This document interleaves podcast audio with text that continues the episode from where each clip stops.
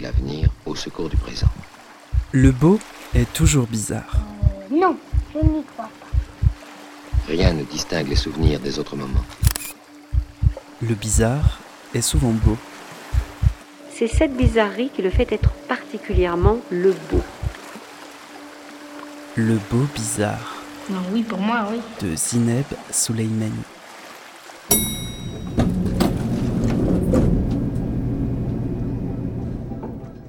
Hi everyone, welcome to the French podcast Le Beau Bizarre. I'm Zineb Souleimani and I'm proud to share with you this new episode. The Bride and the Goodnight Cinderella is the first part of the Cadela Força trilogy by Brazilian artist Carolina Bianchi and her artist collective. This first part, presented at the Avignon Festival and revived at the Festival La Bâtie in Geneva, did not go unnoticed. It's never easy to tackle the subject of sexual violence against women on stage, but Carolina Bianchi does it with rare brilliance. She doesn't give ready-made answers. She asks new questions and engages the audience in an active reception. Performance art makes this possible. The presence of the performance cancels out the fourth wall and the fiction of what we might call a safe space. We have to face up to the reality of what has been reconstituted. Violence is not where we think it is. It's also a question of gaze and receiving. This piece is a strategy of observing the consequences of sexual violence up close.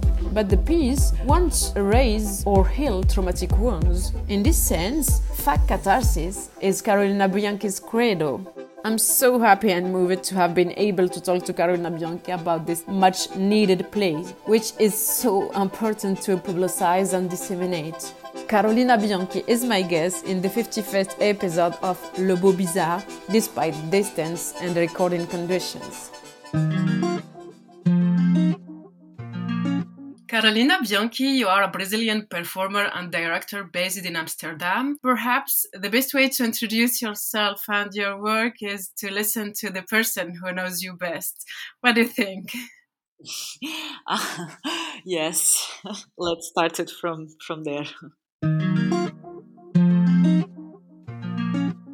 Wow, it's so hard to present Carolina's work because it's so complex, and I feel I'm so uh, so much inside. But um, I think one of the aspects is its complexity. Carolina is someone that researches a lot and with a lot of passion. Um, as this detective that is following the tiniest clues and opening many possibilities to map what is actually at stake because she's someone that is very intuitive, but at the same time, she really investigates why these intuitions are coming from where, what might be the relations, creating this um, maze where we can get lost. She is an amazing writer, someone that um, is able to find very powerful words to name things, and at the same time, she also has this ability, or she knows that some things are just impossible to name, and she dares to stay there, to linger there until it's almost unbearable.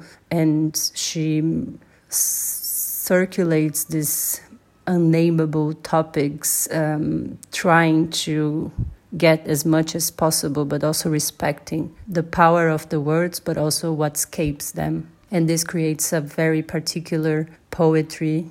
And at the same time, she's this person that has this very peculiar imagination and fantasy and images, and she knows theater very, very well. So she knows how to materialize things um, and how to deal with the theater, how to to make us all enter her imagination and the world that is creating and making this our own. So the the work is really this community where affect and where all of our imaginations and our bodies and our sensations are become part of this that we are building. And then she she is able to to communicate that also to the audience. So to to create um, this these places where in a collective space as the theater we can find ways to say things and to show things and to experience things that somehow feel that are urgent. And this is and through poetry. Yeah, I'm very glad to be part of it.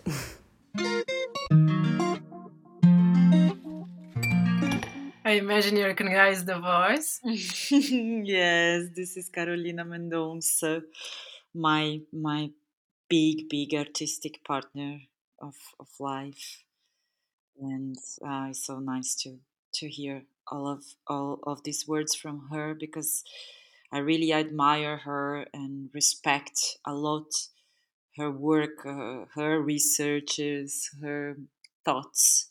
So, what an introduction. Indeed, it's Carolina Mendonça, your dramaturge and close collaborator. I think, yeah, she knows your work and your word very, very well. So, my question is, was how do you receive her, her words? But yeah, you told about that.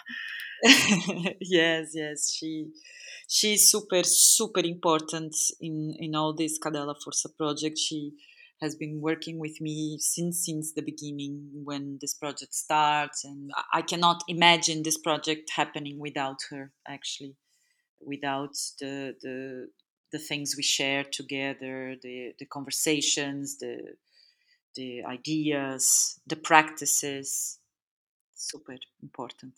So we will talk about that later, but maybe first let's talk about the trilogy. The Bride and the, the Good Night Cinderella is the first part of a trilogy. But before getting into of the subject of this po- first part, could you tell us about the idea of the trilogy? What is is a trilogy and the trilogy you've called Bitch Force? That's correct? Yes, yes. I think this is the best translation possible for Cadela Força. I think these two words for me says said a lot about the work uh, the intentions of the work and the confusion of this work itself. I love these two words in, in portuguese no? The, the cadela who is the beach and the force uh, the, the, strength. And i think there is something in the title with these two words that just appear no? They're they're not connected. Força it's not giving an adjective to cadela. They are just two words drop drop there.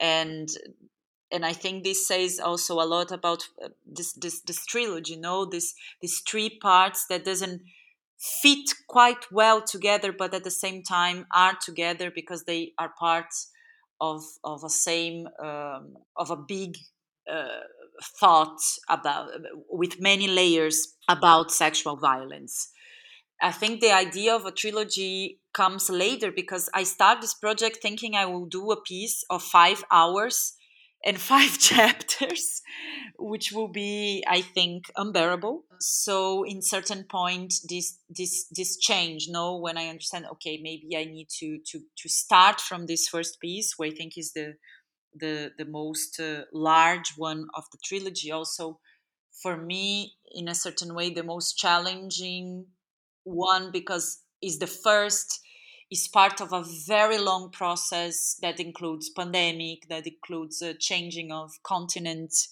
So um, lots of things that happen during this process and i think now that the next two chapters they come more uh, as almost if this per- first part was pregnant you know? So they they will come like quite soon. They come like uh, kind of uh, coming together and blurry and weird without respecting so much the logic of time that the first chapter had.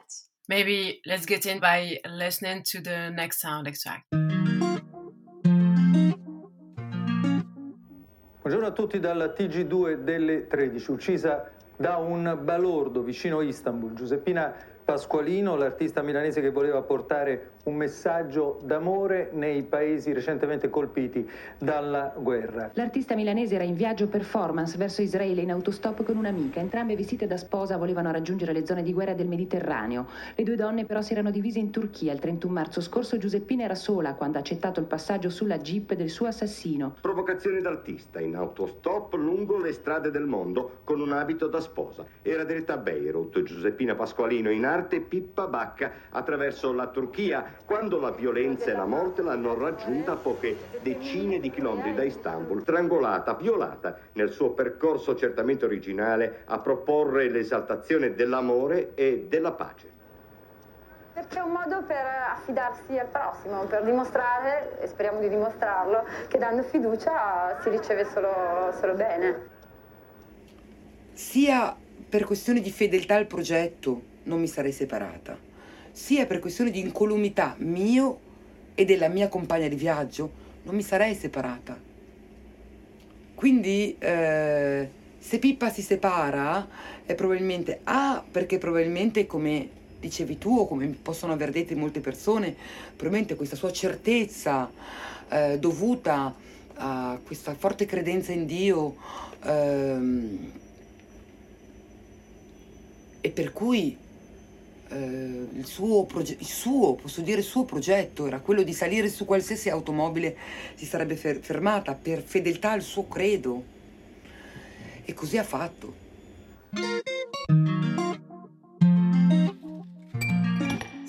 This is an extract from the documentary The Bride by French director Joël Curtz. It begins with a montage of several TV news reports announcing the death of um, artist Pippa Bacca in tragic circumstances, followed by a short passage with artist Silvia Moro, who knew uh, Pippa Bacca before her death and uh, even took part in her last artistic project, aptly named uh, The Bride on Tour. In this passage, Silvia Moro says, uh, For reasons of loyalty to the project, I would not have separated from Pippa. Similarly, for reasons of personal safety, and that of my traveling companion, I would not have separated. So if Pippa does separate, it's probably her certainly linked to her belief in God. That's why for her project, because it's her project, the idea was to get into any car that stops out of loyalty to her credo. And that's what she did. So, who is this artist Pippa Bacca, and why did you become interested in her as one of the figures in your own piece, The Bride and the Goodnight Cinderella? I think uh, now it was super nice to to listen again these audios because also I saw the movie and I connect a lot with the images. But when you just listen, no, something it's, it's and and reminds me um, a lot. I was just thinking about why I get so obsessed by the story and listening to these audios. Uh, for me, it's very, very clear that for me, there are a lot of enigmas inside of the story. It's a super complex story. As Carolina was saying in her audio before, I'm very interested in this complexity because we have uh, a performance performance artist, Pippa Bacca, who invites other performer to, to, to, to take part of, on her project, you know, on a very personal project. And of course, they had different limits inside of this proposition. And this is something that I've been thinking a lot, you know, when you does an invitation to someone to be part of your work, and this work contains a lot of risks and contains a lot of things, suddenly one can say, This is too much for me and i think there is something on this connection between them both that that it's it's really complex because of course we think wow silvia could abandon Pippa in the middle of that and at the same time what a dangerous thing to do. But also she's saying i i reach my limit as an artist as a as my personal desires and my personal limits. And at the same time, we have Pippa Bacca who choose, who start this performance because also she has this faith that she talks a lot about it in humanity. And also Silvia uh, brings this idea of faith, also, also this faith, faith connected to, to religion, no, to, to God and this is very interesting you no and i and i was thinking why for me when i was busy trying to resurrect performances why this performance for me it's it's impossible for me to to to i will never do that because of course for me this is to enter in cars of people that i don't know. I never hitchhike in my life maybe once when i was really really young and and and of course in brazil for you to do that or any other country who has high levels of femicide. This is super complex. And Pippa was hitchhiking to re- regions that has a lot of complexity because it was a uh, places who just recently passed through situations of war. So there is a lot what what I want to say is there is a lot involved in this performance, in the way that the things happens, in the way that Pippa talks about her artistic ideas to this performance. The, the, of course, the closure, the tragedy that happens. So there is a lot of things that that turns this gesture very complex gesture, and this interests me a lot. And also, I think, okay, what we have in common. What are the points that we have in common? We are both artists. Can I, can I, until when I can understand what she's doing and what is the point that everything completes, fall apart, fall apart, or I cannot reach her anymore. I don't understand what she's doing. So all of these questions are very mixed, and this is why this the story is so so interesting for me. Yeah, but, but you say you identify more with Silvia Moro than with Pippa Bacca. Why? You know, I don't know if I identify more. I think this this affirmation that appears in the second part, it's also part of this confusion. I don't know. I think in some moments I, I I'm, I'm also a bit Pippa Bacca. No, I have this this faith inside of a of a theater action and a performance. I'm also doing a, a, a performance on stage I don't know. I think we are different in a way that we deal and we perceive the world, of course, completely different. But I think what is interesting for me is I can look to both of them and say, I can see myself in this, and I can see myself also in this attitude, this situation. Um, yeah, I think I see myself in both of them a bit because the two artists, Pippa Bacca and Silvia Moro, were dressed as brides during the trip, and this was part of the project. But why do you think the figure of the bride is so important in the collective imagination? Why? I think there is something about the innocence, no? That this woman now will be uh, ready to get married to, to, to settle down to, to, to have children. No it's a, it's a, it's a, it's a it's a woman that is choosing no the the life of of of to be uh, accomp- accompanied by a man or a figure who will protect her also no? But this idea of this femininity that is connect to this purity no of the of the bride is pure it's it's it's virginal is in white that i think this is this is something very symbolic no? This is something very symbolic because she believes that nothing could harm her because the bride has this this aura no of, of purity. And i think this is very complex. I think this idea of that that connects femininity and and the, the, the fertility also together through this figure of the bride it's it's very complicated yeah can, we talk now about the dramaturgy the title of your piece refers to two performances by two women artists. We talked about Pippa Bacca, but The Good Night Cinderella in the title refers to another performance that you wanted to re- reactivate it in your own way. Why did you choose this second performance as the process to be performed, which becomes, I think, the very dramaturgical structure of the piece, no?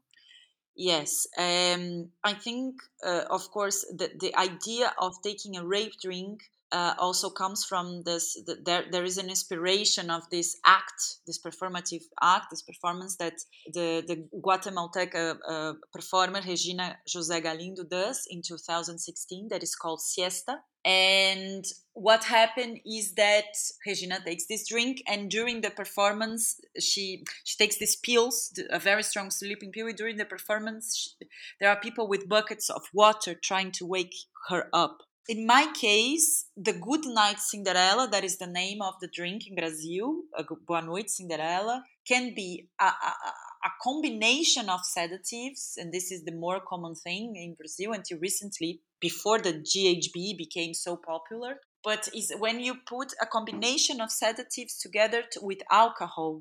So you prepare this at home, and then you go to parties and may put this this combination in a drink um, and serve to women so then can, they can be raped while they are unconscious.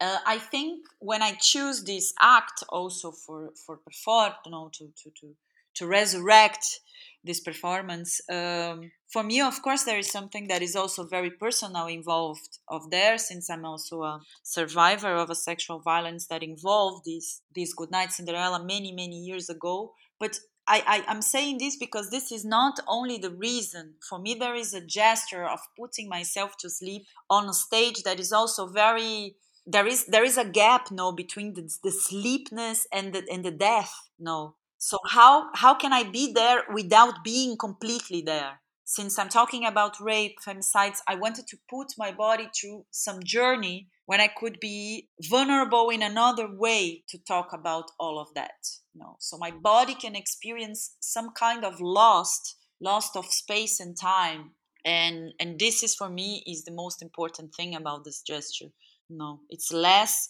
to revive to, to, to revive a trauma is not that for me because i think this is part the performance is not the the leitmotif of the performance but it's also to complexify no this memory. Since i cannot remember is it possible that i can then construct new memories through the journey to this piece for this act? Yeah. Yeah to, to continue discussion about the creative process of, of your piece let's maybe let's listen to the next extract with carolina well my role in the process of creation of um, the bride and the goodnight cinderella it's i think first of all i am the friend that said i will hold your hand and i will i will go there with you um, and this means that in the beginning we were very much partners in crime in this research, um, theoretically but also practically, uh, doing resurrections of uh, performances and having very important talks that involved personal aspects of our lives, experiences, but also thinking the art world, thinking the theater, because Carolina is someone that has this faith for theater that is absolutely contagious. Um, and as the piece started to become more concrete in the rehearsals, um, I was doing the dramaturgy also working with the performers, sometimes um, playing Carolina's role so that she can watch from outside. And I think our relation is very, very much entangled um, in this, especially in this process. We have been working together for many years, but I think in this project specifically, it is something that touched both of us um, personally and artistically in a completely new way. And we are still here holding hands, and this is um, a very important thing.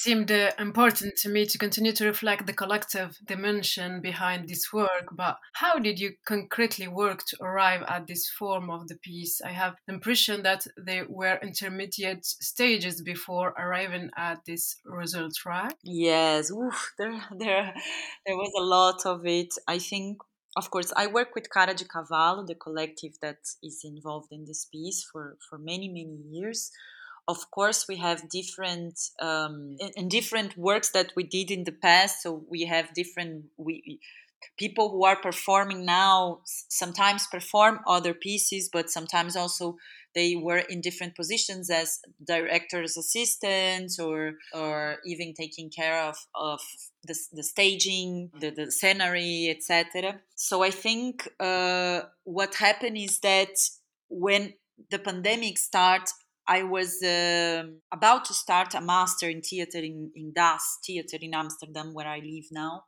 So I think also the, the, the, the research of Cadela Força had time and, and, and complexity inside of a structure also of a master because I knew before I started that this would be a project that needs a lot of time and research and reading as, as Carolina says brilliantly something as a, as a I will find myself as a detective not only a detective of the stories I was researching, as the story of Pippa Bacca, for instance, but also a detective of my own history. And this is in this take time, no, this takes a lot of time. So uh, the first experiments I did with the first part of the, the, the show, that is the conference, no, I did several openings as a result of residencies abroad and i heard lots of feedback so i work with a lot of people and this was something that i was already doing in brazil you know, i always open process a lot uh, always doing uh, sharings and residencies and giving workshops about the practices that I was developing in the works. So these also create this this collective perspective all the time. You know, all the time there is a question about what about spectatorship? What about uh, how I involved this? I involved this collective in this. What are the different roles this collective play individually, and what are the role of the of the collective itself? what are the role of the audience in this piece? So i think all these layers are part of the story of, of how we did how we construct this piece how we worked. Also of course a lot of hours of zoom meetings because uh, 10 people of the group were in brazil and live there so a lot of seminars a lot of organization of materials a lot of okay how i want to share where i am you know how i share with them so this also was ways to to involve the group, the collective, in every single moment of this, every single step of this process. Yeah, I think it's also important to say that you your work is very well documented. In fact, the, piece, uh, as you say, begins as a kind of conference looking back at a number of artistic and literary references and the questions they raise for you. You create links between works that relate the subject of sexual violence and gender violence, and you interweave a number of narrative that take different form uh, throughout uh, the piece. But why is it important to set out the dramaturgical ingredient and the protocol that constitutes the very structure of your piece from the outset? Is it a way for of uh, warning the audience or making them uh, complacent? I think maybe I will I will risk to say no, not of them. I think for me, what was important was how I create something when I open a conversation, when I don't give answers, when I don't give solutions because I really don't have it, and at the same time how we how we were we are working together in these two hours and a half in the theater. So how how, how audience feel when they have to face someone who who just fall asleep in front of them? What happens to you? Where what kind of responsibility is is is, is on the table is in the room now? And how this this this role of the audience i think is also changing during the piece no it's like we are working together because we are working on stage to bring these images to bring these these questions these discussions these these texts. And at the same time audience is also connecting also being a bit detective of the story too. So i think uh, for me there is a, a, a collective work that needs the audience to happen. We need the audience there for this collective work to to to to, to happen Maybe the next sound extract return to one of the references you present in your talk. Shall, shall we listen to it?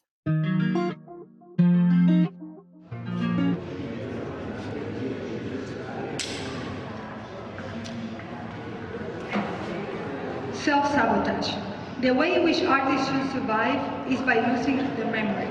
Not considering the work we have done as accumulated capital, we should be ready to lose our individual history at one time, at any time. The audience should also stop being protected. The world of art, with all its institutions, has become a place that concentrates on protecting the audience because of an interest in educating it or the intention of entertaining it. Artists should self-sabotage within the expectations we have created with our work. We should do likewise with the expectation of previous design careers in which it seems that artists are small corporation manager, demonstrating the productive capacity of concept linked with the conception of a capitalist society. And not to propose an ideas, uh, a new idea of, of society, a society that might not yet exist, a society we intend to debate. Artists should self-sabotage in our relationship with others in the world of art by not pleasing them, and especially not pleasing the institutions. Artists should self-sabotage by quitting our work, by leaving our comfortable position and looking for difficult sites, one that we do not understand. Leave design and leave, uh, leave design aside and leave.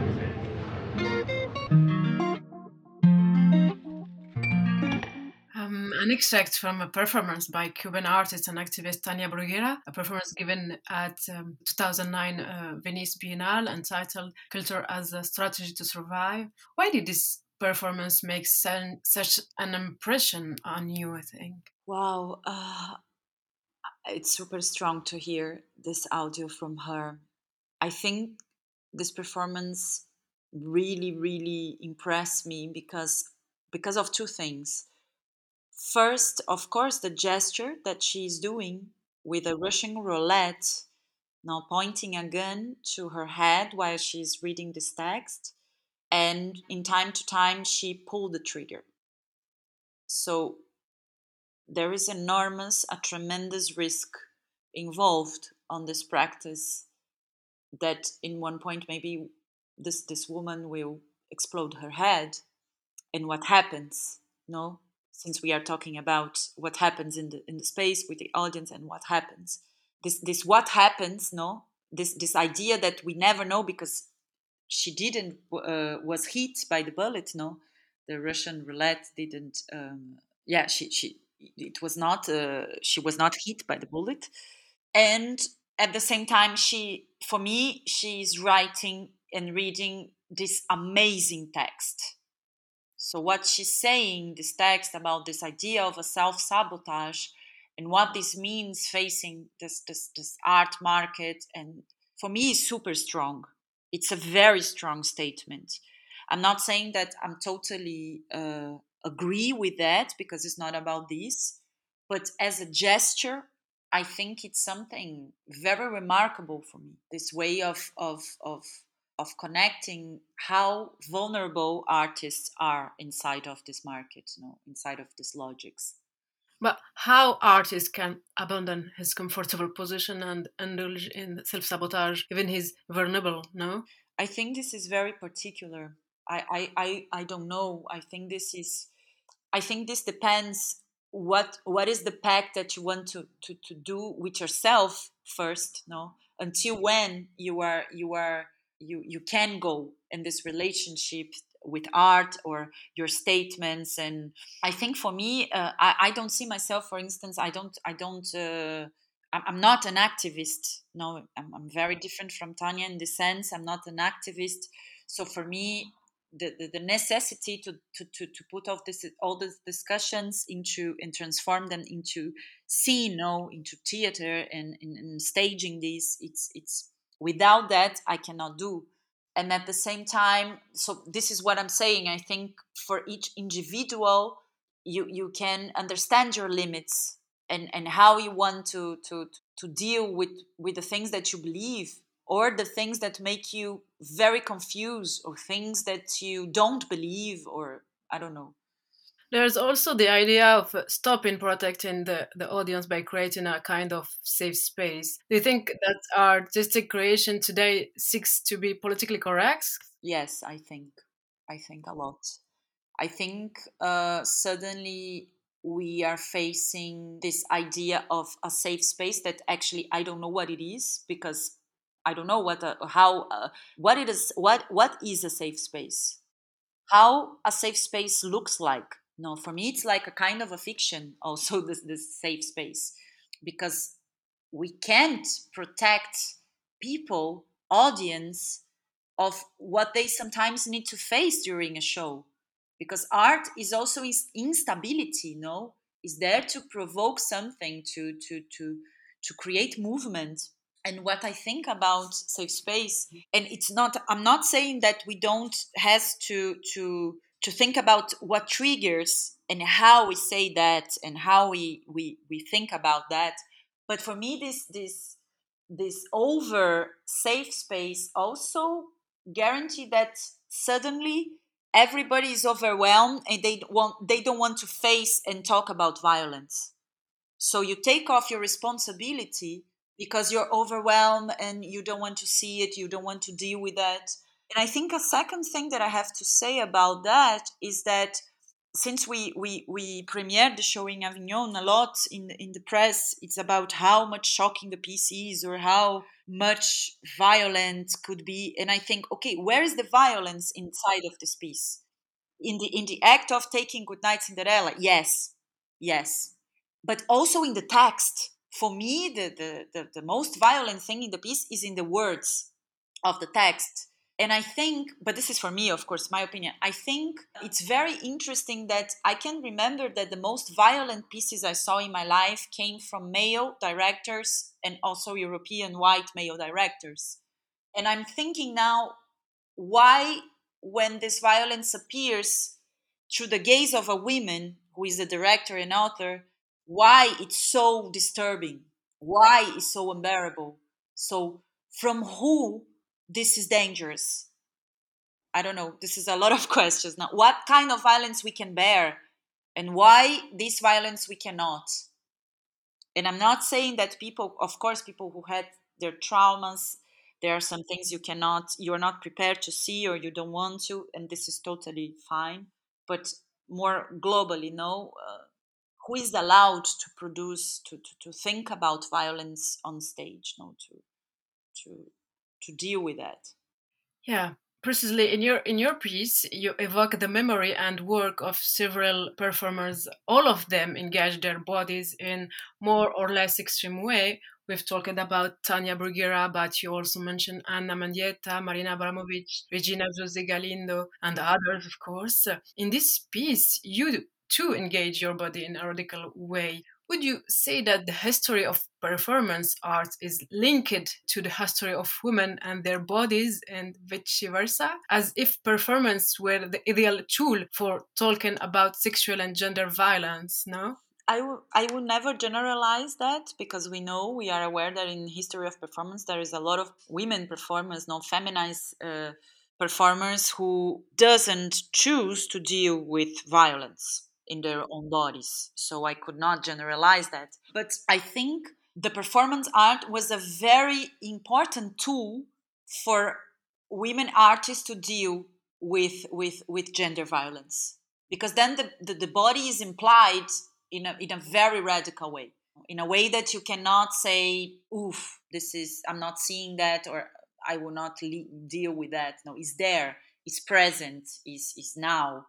You know and I think I would say that personally for me, the work of these performers has a tremendous influence. Ana Mendieta, her her her first works when she was in the Iowa University and she does rape scene and she does the blood stains in the wall. For me, there is something that she was thinking about also the gaze, you know, how we look to this violent, these traces of violence that I think for me it's very interesting because she's not representing she's not I'm sorry not not representing she's not inflicting herself pain but she's recon- uh, reconstructing scenes of violence she's building traces of violence like a like a like a, like a piece no like something that she, she goes there she she arrange that as a, as a, as a, almost like a she, she deals with blood of, of animals etc to, to build she stages she builds these traces this is what i wanted to say. So i think there is something about the way that she's working with the gaze of who is watching this and what happens when you see these that is for me is super super super important super interesting. That the way that she does this with the gaze, for me, it was super important to think about the dramaturgy of Cadela Força too. By, by naming all these women performers, you also emphasize uh, the risk they take in each project, whereas the art world would have them take measured and contended risks, risks in the gallery space, and male artists deploy more ambitious gestures in the public space. Is this still true? I think it is. I think the world, uh, as it's so patriarchal that it, how it is uh, give much more attention when when male artists in art history did big gestures no with with with performance art no i think always i think always male artists has more had more space inside of the society and the world to to how how the, they work are described.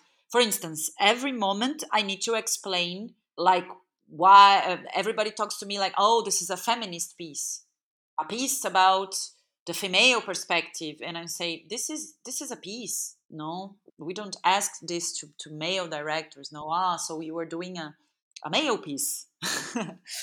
Besides, sometimes they do a lot, but uh, I think there is this this difference all the time. No, that their gestures are, are are making much more history than our gestures, and this is something that it we are now trying to change this, I think, and looking to, to history again and see, ah, see, there goes Artemisia Gentileschi, no, with her violence in the in the paintings. And for how many years they look at Artemisia Gentileschi paint, painting and people say, ah, this is a Caravaggio. I think all the time we, we, we have this this this comparison, no, and we are seeing, and this is also inside of the piece. I think gestures and the difference of how how they impact the, the, the art world. Yeah. And at one point in the play, you say rape and feminicide are kind of language for those who understand it. As a result, asking why someone kills in such and such a place is like asking why someone speaks such and such language. What does this mean, and what is this language made of? Okay, this is a quote for um, from from um, a person anthropologist that I really, really loved, and it was very important during the process of Cadela Força. That is Rita Laura Segato. She's Argentinian, and she is talking about how the violence man- manifests itself in, in a case of sexual violence, rape, and when groups of men for instance, she's talking when when she said that she's talking about the, the killings of women in Juarez in Mexico. That during many, many years in the 90s, women were found raped and murdered, brutally murdered in the desert of, of Juarez. And what is what was uh, something that came when there were uh, investigations by journalists and etc. is that probably the women were being killed and raped for a for a group of men. And then Rita is, is saying about that, you know, that it's when this happened, it's it's it, rape became a way to create a language between this, this these groups of men. no, it's like to pass a, a, a message no between who has more power. So if i kill this woman in front of you or see what i can do. So sometimes is is is it's not about the sex or the desire the rape but as as a way to affirm power through this language no the, this this language of violence this language that is, is spoken between these these these these fraternities of male of male. And why exclude catharsis from the equation? It's interesting because i don't think i'm excluding totally catharsis from this equation but i think what i wanted to say or more than that as, as for me as something that i believe is to make this peace doesn't heal these wounds. Because I think sometimes when we see pieces of theater that has this this the subjects or personal stories, da da da, maybe we have this idea that when it finish and the audiences applaud, we say, "Oh, I feel so much better now. I'm healed of my traumas." And what I'm saying the piece is that there is no healing. So in this sense, I connect to the catharsis no there is no healing. There is transformation. There is transformation this for sure. There is movement. But heal i think sometimes we will deal with the traumas for the rest of our lives. But we found different strategies through the time to, to deal with these traumas. And i think the piece is also a strategy to look very close to the to the to the consequences of so much sexual violence. No, but the peace is not something that will erase that, to, that's gonna heal these these wounds. In this sense, I talk about catharsis like that. I think there is no question that I never dare to ask Carolina. And I think this is one of the things that we have been practicing in our friendship on how to create a space where we really are able to name those things that sometimes it's even harder for us to name to ourselves. And we have this ability to have very hard, very honest conversations. And it's not, I think, with Carolina, because we are very similar, but we are also very different. I think with Carolina, I was able to understand how much the differences play as much a role or it's uh, as important um, as the similarities in a friendship, in a work relation, and to nurture uh, what we have in common as much as what we have different is what creates this bond where we can really ask our, ourselves uh, and ask each other, um, even for those questions that are not even possible to formulate. Sometimes we ask each other questions where it's just words. and to really think together um, as a way to arrive in spaces where alone it will be just too hard or too painful or too confusing to stay there to try to find maybe not answers but other possibilities to deal with what is bothering us.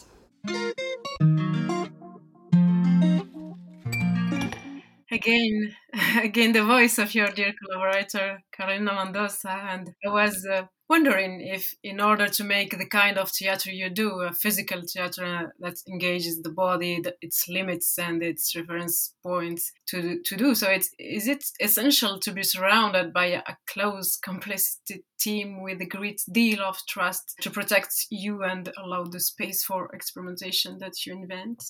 I think it's fundamental and it's so interesting because there is nothing romantic on that too you know? I think what carolina is also saying beautifully and this and this recording is that it's very hard when we look to the differences between us and the things that we can do the things we cannot because this also deromanticize the idea of the collectivity that the collectivity is just a blurry pasta of people who just say yes or are connected forever and it's equal and it's that no no it's it's complex it's very complex. And also the touring and everything it's complex. So i think it's beautiful when we think about a collective who can hold this it's a collective that it's dealing with complexities also of ourselves of of that is interested on that because there is nothing romantic on, on on this on this. And i think also the piece talks a lot about how friendship is not something romanticized no? Romance is the other thing is something that we really don't want and doesn't interest. But the the the, the friendship yes because friendship is it's it's it's rough it's there it's it's full of holes and, and differences and similarities and tensions and i think this this for me is what also bring can build a space that can be can be sustained no hmm. Yeah. So understand that, when you moved to Amsterdam, you followed a master's degree specialized in theater, which enabled you to push your research in parallel with your creative work. So, in your in your opinion, what does performance arts allow that so-called classical theater does not? I think there are very different uh, languages, but they they are connected by the desire to communicate something publicly. So i don't i don't know if something that is can or cannot. I think what one of the major differences for me is that performance art brings sometimes a content that it's uh, this this realness no? This this real aspect that is there that is tangible. It's like something that is happening now in front of you.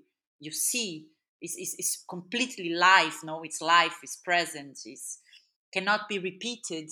But i think also this cannot be repeated also have something to do also with the experience of theater you know each day you do a piece. Besides you are repeating that it's also very specific. It's you you you discover new things. It's a different audience each night. So i don't know. I think they they can nourish them these two languages they nourish themselves a lot one from another. And I think this first chapter of Cadela Força is also saying that theater can hold, as a question also, theater can hold this this this present, this the sudden presence of something very real that is happening there, live in front of you. like the effect of a, a good night Cinderella, for instance. No, this gesture. I think this is th- th- these are the points for me. Well, if I give you a choice between two songs, Johnny's uh, Mina and uh, Leonard Cohen Jeanne d'Arc, to end our conversation, which would you choose and why? Oh, I will choose. I will choose Mina because I think, yeah, I think this. I love the both songs, but I think probably Pippa Bacca will choose Leonard Cohen, but uh, I will I will choose Mina. I think this music brings me a lot of pleasure, a lot of joy. Maybe a little summary of the lyrics because I will be end editing with the with the with this song. Ah, the lyrics. Uh, she's describing a, a day of a trip together. She's coming back to a memory of a one day that two people were together in a in a in a trip, and I think this is really beautiful. It's very simple actually, but I think there is something about this this this memory of being in a situation with some somebody very dear to you, very close to you, that I really loved in the song and the song itself, the, the way the song it is. I, I always imagine that this could be a song that me and Pippa Bacca will sing together in a karaoke situation. a big thanks to Carolina Mendonça for her generous contribution. The Bride and the Goodnight Cinderella plays September 21st and 22 at the KVS in Brussels, January 31st to February 2 at Le Maillon in Strasbourg, and I have high hopes of seeing this play in Paris and other French cities next season.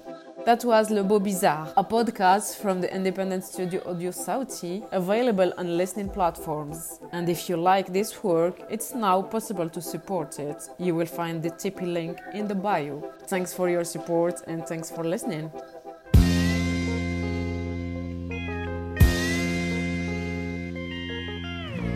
Fa chiaro già su quel pendio e c'è negli alberi un fruscio che riconosco io.